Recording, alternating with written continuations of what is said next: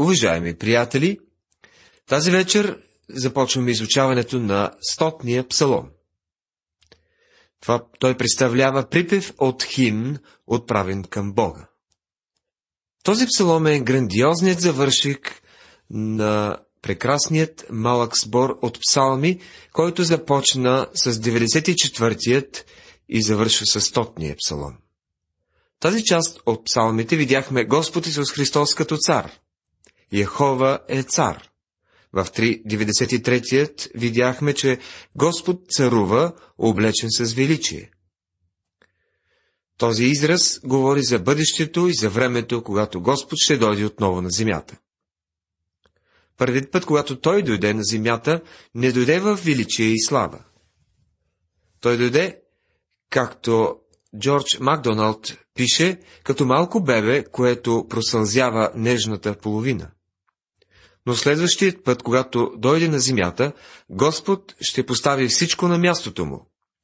Ние не бихме могли да го направим, защото сме отмъстителни, а Господ няма да управлява по този начин. Той ще въздаде всеки му заслуженото, но няма да бъде отмъстителен. След това 95-ят псалом казва, дойдете да запеем на Господа, да възкликнем към спасителната ни канара. Псалом 96. Пейте Господу нова песен, пейте Господу всички зими.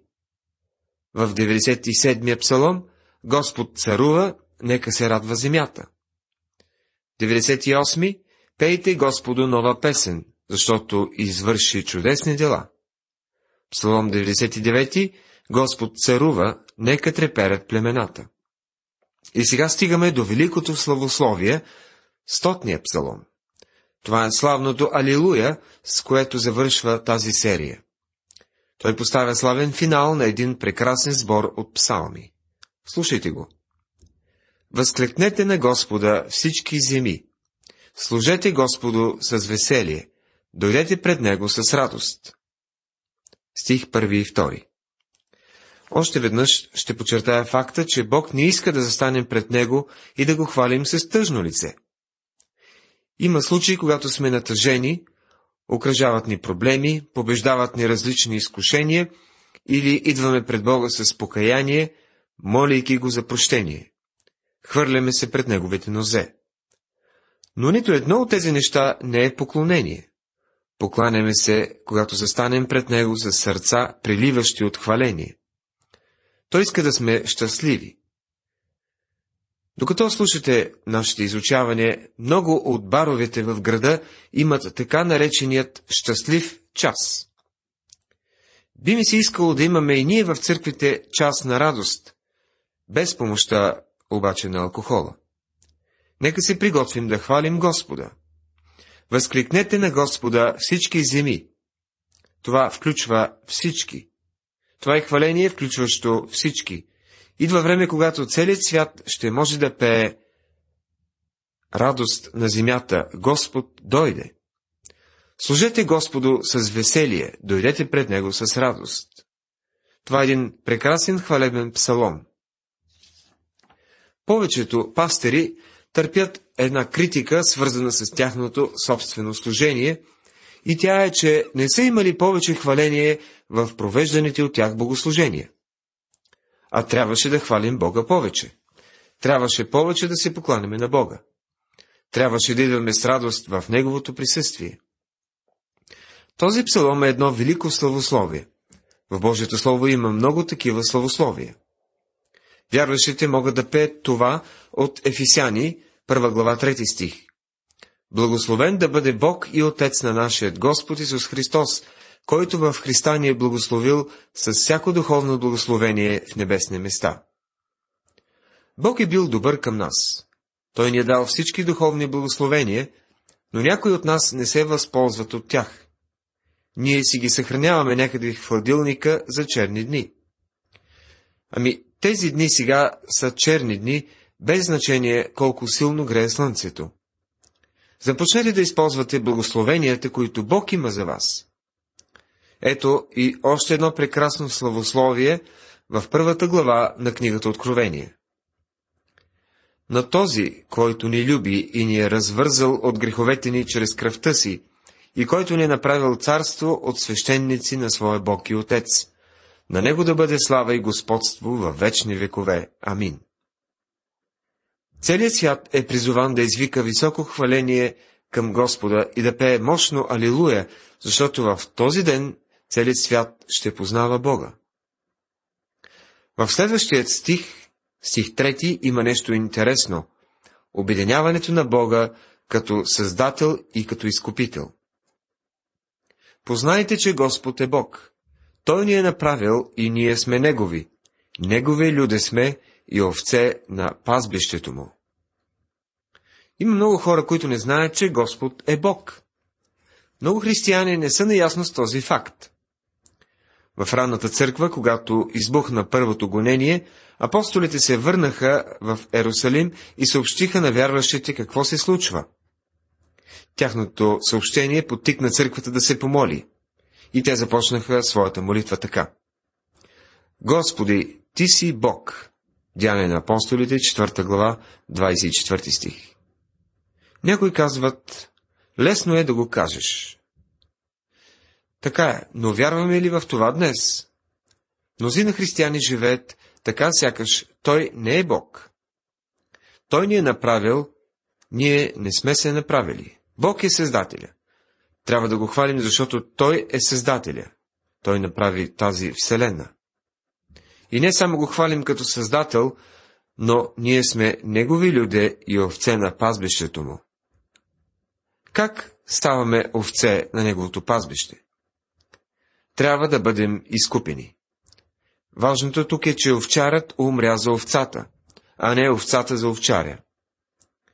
За какви овце става въпрос в този псалом? Овцете са Израел. Господ е техният овчар. Но Исус им каза, че има и други овце, които не са част от стадото на Израел.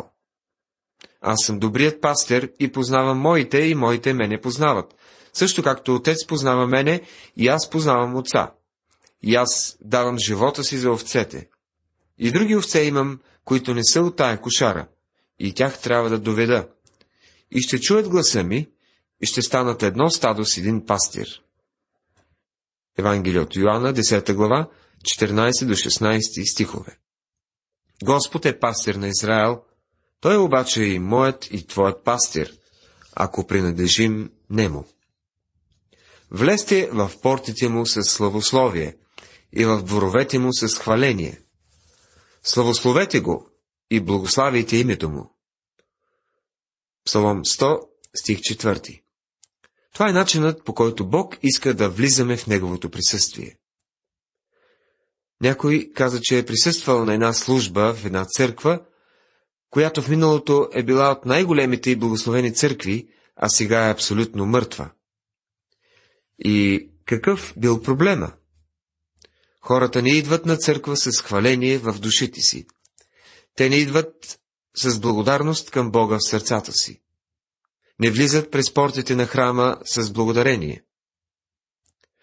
Ако отивате в неделя на църква, за да му се поклоните, изпълнете първо сърцата си с хваление и благодарност към Него. Ако не направите това, няма да сте от голяма помощ на своята църква. Защото Господ е благ, милостта му трае до века и верността му изрод в род. Псалом 100, стих 5 Приятелю, не знам кой си, какъв си, откъде си, но знам, че Бог е добър към теб и към мен. Милостта му трае до века, тя никога не свършва. Може би, понеже е бил толкова милостив към мен, си мислите вие, сигурно неговият запас от милост вече се е изчерпал, но не е така. Има още много, което е останало. Неговата милост е неизчерпаема и вечна. Както брашното в стомната на вдовицата, която прие Илия, тя никога не свършва. Верността му е изрод в род. Такъв велик, велик псалом на хваление е този стотния псалом. Псалом 101 е песен за царя, който управлява с правосъдие. И това е Давидов псалом. С него започва едно, една нова серия от 6 псалома, които изразяват хваление към царя. Познайте кой е в центъра на тази книга с химни. Отново всичко е за него. Господ Исус Христос. Той е цар на правда и мир и ще царува на тази земя. Този псалом не се връзва с управлението на цар Давид и най-вероятно е пророчески псалом. Гледа напред към бъдещето. Към човекът, за който Бог казва на Давид. Човекът, който ще дойде от потомството и рода на Давид. Не ставаше въпрос за Соломон или за някой от наследниците на Давид, а за Исус, който беше роден във Витлеем, защото той беше от дума и от рода Давидов. Господ Исус е човекът, за който пееше псалмопевеца. Милост и правосъдие ще възпея. На Тебе, Господи, ще пее хваление. 101 псалом, стих 1. Този псалом започва, както и предходните, с хваление към Бога. Ще пее за милост и правосъдие. Днес милостта и правосъдието не ходят ръка за ръка. Трудно е за човек да поддържа баланс между двете, но Бог може да го направи. И ние можем да пеем за Неговата милост и правосъдие, защото Той е цар на праведност, Той е цар и на мир. Ще внимавам в пътя на непоръчността. Кога ще дойдеш при мене? Ще ходя с незлобиво сърце всред дома си. Псалом 101, стих 2. Не си спомням Давид да е ходил така. Този, който откриваме тук, е изкупител, първородният на отец. Царят, описан тук, говори като сина човешки. Забележете, на земята той беше човешкия син. В своята мисия като изкупител той беше единородният син на отца, но зае своето място в покорство към неговата воля. Докато беше тук на земята, Исус се беше смирил, но той прие тази позиция доброволно. Ние обратно. Опитваме се непрестанно да се превъзвишаваме. Исус прие да бъде смирен, за да ни възвиси пред Отца. Преди своето въплощение Христос каза, Тогава рекох, ето дойдох. В свитъка на книгата е писано за мене, да изпълня Твоята воля, Боже. Послание към Евреи, 10 глава, 7 стих. Докато нашият Господ беше на земята, той изяви, че неговата храна и питие е да върши волята на Отец, който го е пратил. И той изпълни съвършенно неговата воля. Той чакаше търпеливо онзи час, който той нарече Моя час, когато изработи нашето спасение. Днес той е от дясната страна на Бога и все още върши волята на своя Отец. Той чака часа, когато неговият Отец ще го прати отново на земята, защото му бе казал, Йова рече на моя Господ, седи отдясно ми, докле положа враговете ти за твое подножие. А в писанията четем, когато казвам, че му е било всичко покорено, всичко, тогава и сам синът ще му се покори на този, който му покорил всичко, за да бъде Бог все във все. Първо послание към Коринтини, 15 глава, 28 стих. Този стих е бил причина за голям брой дискусии. Какво означава той? Той ни показва, че след като Исус царува на земята в покорство към Отец, ще се върне отново в своето място на небето, като част от Светата Троица. Но когато е на земята, за него се казва, ще възвестявам името ти на братята си. Ще те хваля сред събранието. Послание към евреи, 2 глава, 12 стих.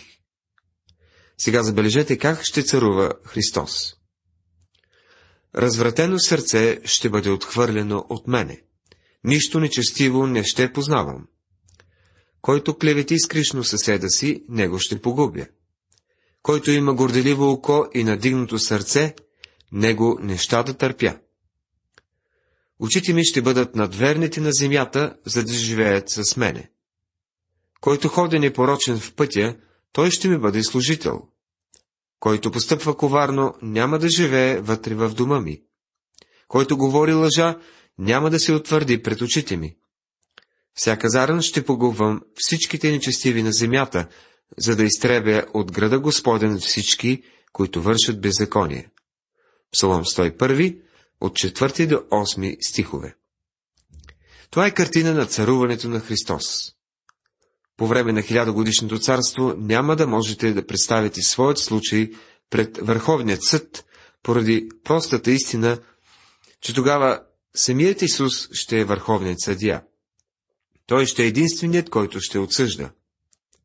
Отец е предал, предал цялото право за отсъждане на своя син и той ще отсъди делото на всеки. Хората ще трябва да се съобразяват с това. Господ ще бъде пълновластен управител, докато бъде на земята и всички ще се подчиняват на Неговата воля. Тогава всички ще пеят нова песен на царя, който царува с правда и правосъдие. Последният псалом, който тази вечер ще разгледаме, е 102-ят. Основната тема на 102-я псалом е молитва на скръп и тъга. Това е мисиански псалом, който описва Господ Исус в Гецимания. Авторът на този псалом не е споменат. След като съществуват какви ли не спекулации кой е авторът, можем да предложим и мнение, че това е Давид. Заглавието на този псалом е молитва на скърбящия, когато тъжи и излива жалбата си пред Господа. В този псалом се описва скръпта и унижението, през което преминава нашият Господ в Гециманската градина.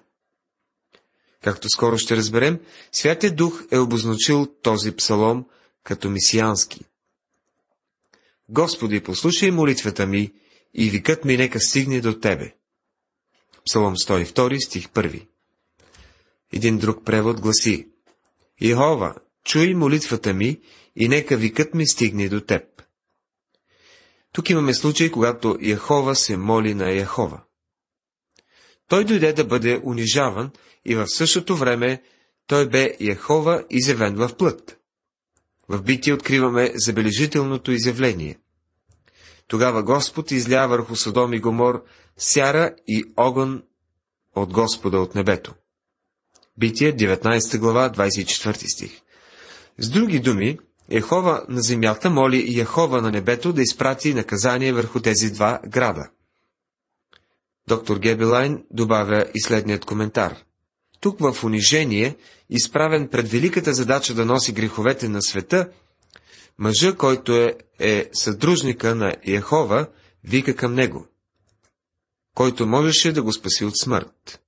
Тук имаме и пророчество, със силен вик и със сълзи, молитви и молби на този, който можеше да го избави от смъртта.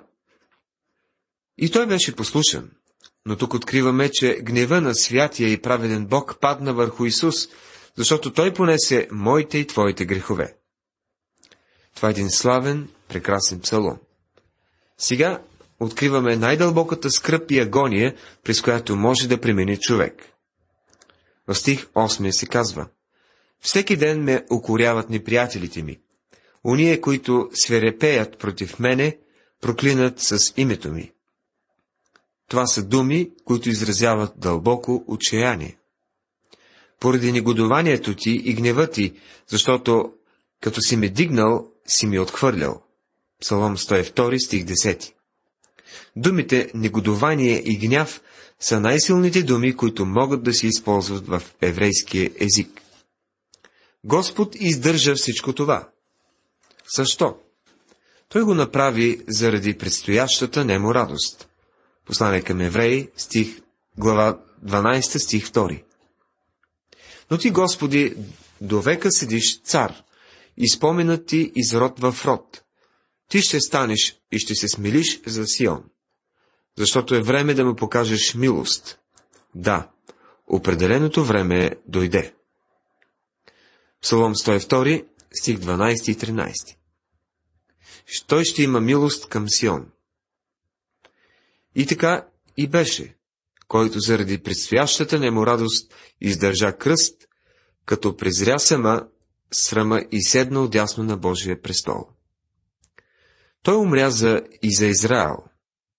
В Евангелието на Йоанна, 11 глава, стих 50 и 51 се споменава, че е нужно един да умре вместо целия народ. И Христос умря за народа. Той ще съгради Сион отново, когато се яви в своята слава, което ще бъде вече по, по време на второто му идване. Защото Господ е съградил Сион. Той се е явил в славата си. Стих 16. Нашият Господ знаеше, че чрез неговата жертвена смърт Сион ще бъде изкупен. Псалома завършва с интересните стихове. Отдавна ти, Господи, си основал земята, и дело на Твоите ръце са небесата. Те ще изчезнат, а Ти ще пребъдваш. Да, те всички ще овехтеят като дреха. Като облекло ще ги смениш и ще бъдат изменени. Но Ти си същият и Твоите години няма да се свършат. 25 до 27 стихове Святия Дух цитира този текст в Послание към евреи, глава 1, 10 до 12 стихове. И нямаше да знаем, че Псалом 102 е месиянски, ако не беше угодно на автора на Библията, Святия Дух, който да разкрие смисъла на тази част в първа глава на посланието към евреи. 102 псалом се прилага за Господ Исус Христос. Това е неговата молитва на скръп и тъга. Той е царят в Гецимания. Неговото смиряване преди прославянето му, както е писано в същото послание, 5 глава 7 стих, където се казва Той е Христос в дните на плътта си, като пренесе със силен вик и със сълзи молитви и молби на този, който можеше да го избави от смърт, и като биде послушен поради благовестието си. Защото той страда за нас, затова и може да ни състрадава. Обичам да си мисля за този 102 псалом, за псалома от Гециманската градина. Уважаеми приятели, в това предаване изучавахме забележителните химни на хвала към Бога. Псалом 100 и 101. 100 и вторият псалом бе псалом на молитва и скръп, който нашият Господ Исус използваше. Ние също сме призовани да ги използваме за насърчение и подкрепа. Опитайте. Бог да ви благослови.